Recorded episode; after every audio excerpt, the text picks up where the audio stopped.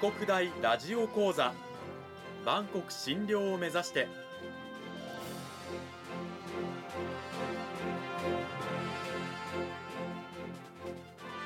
番組タイトルにある「万国診療」とは世界の架け橋を意味する言葉ですこの番組はアジアの十字路に位置するここ沖縄にある沖縄国際大学で日々どのような研究や教育が行われているのかを発信していく番組です案内人はラジオ沖縄アナウンサー小橋川響が務めます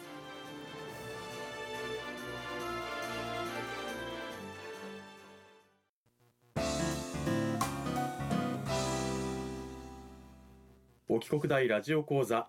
今週は先週に引き続き沖縄国際大学産業情報学部産業情報学科の上原千歳先生を迎えてお送りします上原先生今週もよろしくお願いしますよろしくお願いします。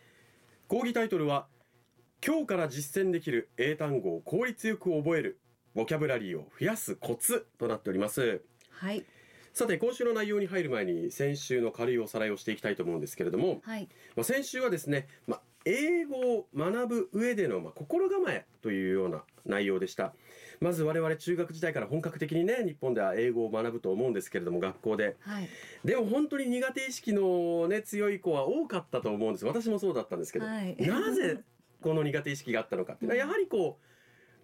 う学ばされている、うんねしかもこう暗記をね単語をしたりとかでこう必要なのかなっていう必要性を感じられないまんま学んでいる、はいということが大きいと。そうですね。はいはい。特にその中でもこう覚えていく単語にしてもこれ使わないでしょ、うんこんな言葉っていうようなねはい。あの生活に即したものではない。だから、あの、英単語を、英語を学んでいく上では、やっぱりこう自分の生活に必要な言葉、はい。うん、例えば料理が好きな方だったら、料理に関する言葉とか、はいそういった自分に必要なものを優先して覚えていくのもいいですよというようなお話ですよね。はいもうモチベーションにもつながりますそ。うですね。うん、さらには、まあ、インプット、いわゆる学びはい。のインプットだけでなく、アウトプット、出力も必要で、はい。例えばあの、まあ、沖縄外国人の方が非常に多いですから観光客も含めてね基地もありますから、そういったところで、えーまあ、勇気を持って軽く話しかけてみたりとか、はい。うん、あるいは、まあ、同じ英語を学んでいる同士でちょっと英語で喋ってみようとか、はい。うん、そういうふうにやってみるといいですよと。そして英語を学ぶということを難しく考えないで、構えないで本当に5分とか10分とか空いてる時間に単語を一つ覚えてみようとか、はい。うん、今 YouTube なんかでねはい。あそうですのね。すごい有名なね、はい先生なんかがこう講義をしてる動画とかありますから、そういったところを見ていみくるらでもみもう見続けちゃいます私。あー 時間がいくらあっても足りません。うん、 そのように軽い気持ちはでい取り組むのが、まあ英語を効率を覚える、はいモチベーションを上げるコツになりますよとはいいうおそうで話、すね。それを踏まえて、はい。先週の最後に今週はちょっと実践的具体的なお話にしますよというふうな、はい今週のお話でしたけれども、はい。さあ上原先生今週はどんな内容になっていくんでしょうか、はい。そうですね。あの本当にもう今日から実践していただきたいんですけれども、うんまずあの言葉を覚えるので一番大変なのが暗記ですよね暗記がちょっと苦手っていう方多いと思うんですけどもやっぱり暗記に頼らなくて覚える方法を少し、えーおしお教えしたいなと思います。はいはい、暗記に頼らないで言葉、はい単語を覚えていく。はいうん例えばあの私、えっと英語の資格試験で TOEIC というものがあるんですけどもそれを教えてるんですけども、あの例えば品詞というのが出てきまして例えば一つ動詞を覚えたらそれ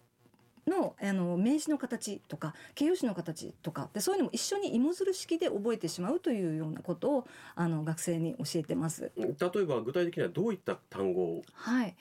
例えばあの TOEIC でよく出てくる「アプライ」という単語があるんですけど、まあ、 apply し申請するとか応募するとかうん応用するとかっていう意味なんですけどそのあの名詞形がアプリケーションアプリケーションという単語があスりマますよホね。アプリとかな、そうですそれなんですよはい、でそれが名詞形あともう一つあの名詞形があって「applicant」応募者とか申請者っていう意味もあるんですね、この applicant はい人になるんですけども、うんうんはいでもあの元のあのアップというところが一緒なんですね。アップ APP はいですね APL はい、そうなんですよ。うんはい。ちなみにあの日本語ではアプリと言うんですけど、英語だとアプリのことをアップ、アアップ、 APP ではい、そうなんアです。はい。へえですね。はい。アプライから、まあ、アプリケーションとかアプリカントとか、はいまあ、あとは形容詞であったりとかね、はいもういろんなそうです。ん同じこう根っこを持つ言葉を覚えていく、そうなんですはいほうこれが芋づる式、はいでも日本語でもありますよねそうですうね、ん、楽しいっていうね言葉があったら楽しかったとうか、ん楽しみとはいか、、そうですね、まにね、同じ意味を持つ派生の言葉を覚えておけば、はい便利ですし応用も聞きますよそうでね。すねはいほうほうほうほう、うん芋づる式で、はい芋づる式これは確かに言われればあそうだなって思いますね、はいでもなかなか日々の学習の中でこういう学び方って意識しないですよそうでねす。ねうんはいその他には、まあ、暗記に頼らない方法どういった覚え方があるんでしょうか、はい、これはあの日本の漢字の覚え方に似てると思うんですけどもあの窃盗字と設備字というはいものがありまして、うん例えば日本の漢字だったらこう奇変とか言弁とかありますよね。はいはいで奇変だったら例えば木に関するものあの漢字だなっていうのがもう一目でわかるんですけどもそれと似てるんですね。うんはい、例えばあのバイセコ自転車っていう単語はバイってあのこれが最窃初に聞きますね盗字なんですけども、このバイというのが2という意味になります。はいはいあの、はいスペルで言うと BI ですよね。ね。はいこ。れは二数字のに二。なんですよ。なのでよくあのバイリンガルって聞はきいまはすいよね。。二カ国語を喋れる方。そうですね。はい、うんそこから来ています。ほうなので、まあ三カ国語だったらトライリンガルってなるんですね。うんうんうんうんでこのトライが今度三という意味になります。はい。おーモノが一つですよね。はいモノトーンとか。そうです。うん、はいあのモノラルとか。はい。で、バイシクルのバイが二つ、はいはいトライが三三つ。つっていうふうに、うんはい。じゃあこの単語の頭にモノとかバイとかトライが聞くと、はいつくとまあ一を表すな、うん二を表すそうでな、す三を表す言葉だなとか、はっい。ていうことでなんとなくわかる。はい。へ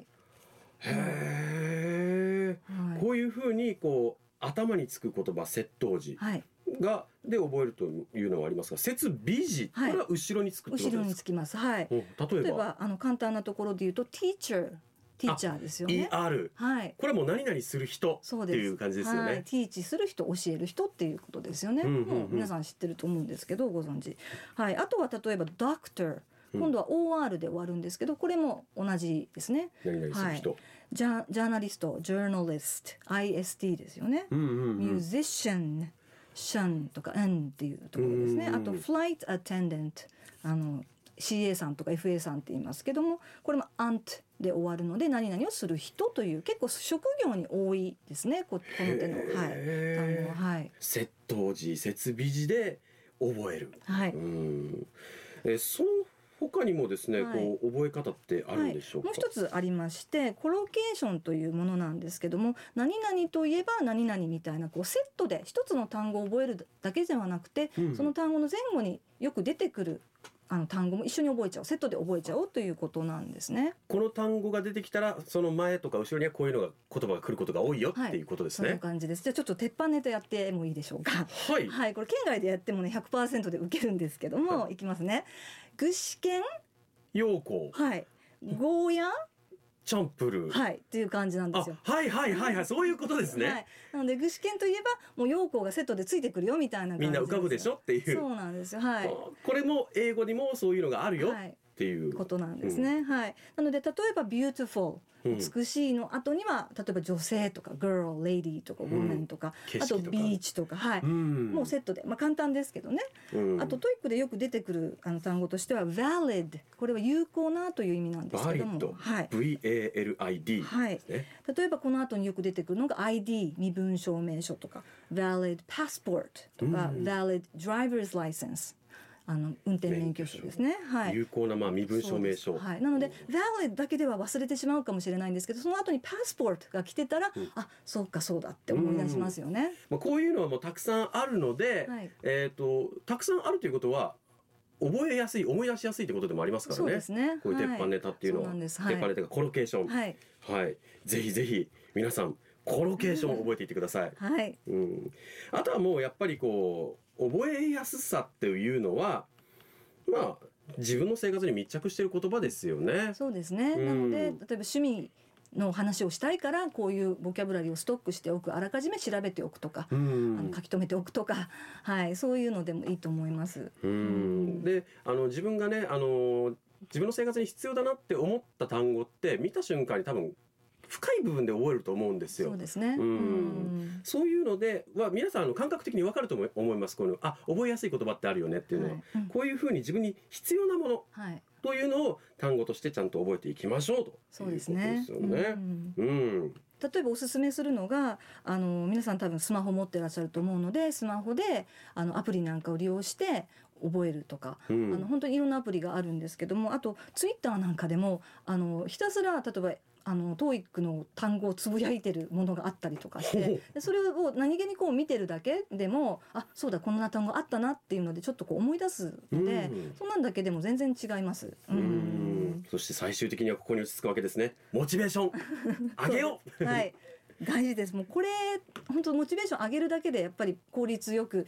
やろうっていう気持ちにもなりますし、継続しようっていう気持ちにもなりますよね。うん、おすすめなのが、はいあのやっぱり仲間一緒にこう苦楽を共にする仲間を作ること。仲間大事はい。一、人だとね、そう簡単に心折れちゃいますそうね。ですよ ね。もう今日やらなくてもいいかみたいな感じになるんですけども、あと例えば同じ資格試験目指してたら何月何日にあるからみんなで頑張ろうみたいな、その後打ち上げやろうとかね、うん反省会やろうみたいな感じにもなりますし、いわゆはるそういうその学びの先にある目標とかを作ったりとか、はいこれをやろうみたいな到達点みたいなものを作っておくのもいいですよね、はい、いいと思います。本当にね小さなことからでいいので始めてみてはいかがでしょうか、はい、この時間は沖縄国際大学産業情報学部産業情報学科の上原千歳先生にお話を伺いました上原先生どうもありがとうございましたありがとうございました。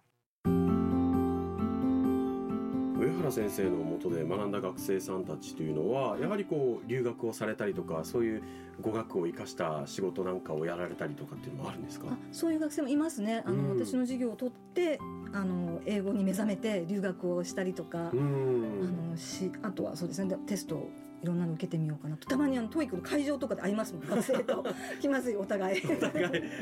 でももう学生には負けられないですよね そうですね。 帰国子女としてはそうですね。もうへーはい。なので、うん、つながっている学生多いですね。はい、うん嬉しいです本当に。うんまあ、観光地でありまたあの外国人の多い沖縄だからこそ、まあ、英語に限らずさまざまな語学というものを生かす機会は多いはずです。はい。ぜひね私は英語をもっと学びたいもっとね知識や技術をスキルを高めたい深めたいと思っている方は沖国大に足を運んで上原先生の講義のねドアを叩いてみてくださいはい、ぜひ2週にわたって上原先生どうもありがとうございましたありがとうございました。